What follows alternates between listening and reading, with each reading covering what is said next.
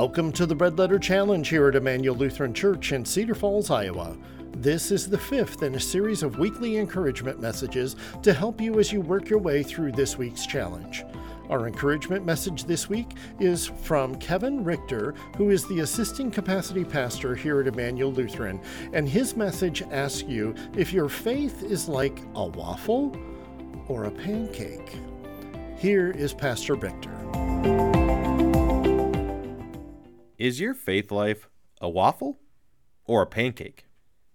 I guarantee you that you're one of the two, but which one? If you're confused, that's okay, let me explain. We all know what a waffle is. When you pour syrup on a waffle, you can choose to pour it into the individual squares, each one of those neat little compartments made by the waffle iron. You can put the syrup in some and not in others. But with a pancake, you can't do that. If you try to pour syrup on part of it, because it's flat, it's just going to run over the whole thing with no way to stop it.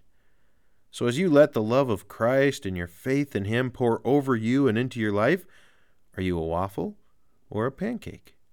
Does your faith in Jesus run over your whole life with nothing to stop it from reaching every single part like a pancake? Or are you a waffle, choosing to pour your faith into your marriage and your vocation to raising children and your devotional life, but not letting that syrup of faith pour into other areas like your business, your hobbies, or your checkbook? Does your love for Jesus infiltrate all of you and everything you have, or just certain parts and not others? Everything we have comes from God. Every good thing in our life, in our personality, in our abilities, is a gift from our gracious God. And our loving God, who gives us all of these good things, has modeled for us how to be generous with everything we have. I have an uncle who once told me, "I spent my whole life trying to outgive God, and I haven't won yet." Think of everything God has given you.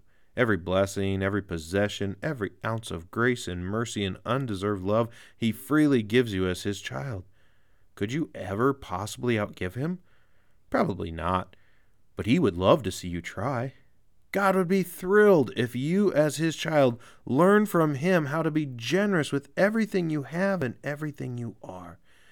God wants us to be a pancake and let His generous love, His gracious provision, His life-saving grace pour over every part of our lives, including our time, our talents, and our resources.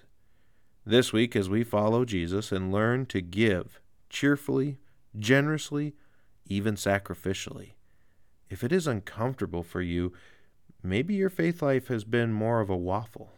Maybe you have never let the eternal gifts of our crucified and resurrected Savior run over your whole life like a pancake.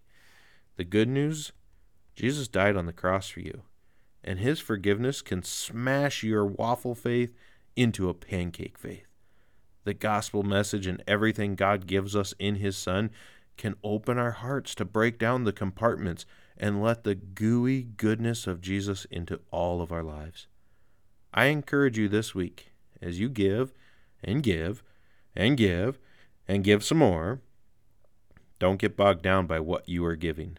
Instead, stay focused on your Lord and Savior, who has given you everything you could ever need for this life and the next. In fact, our abundantly generous God has given us, all of us, so much. His love is able to flow off of us and onto other pancakes around us. Join us next week as we bring you more encouragement as we progress through the Red Letter Challenge.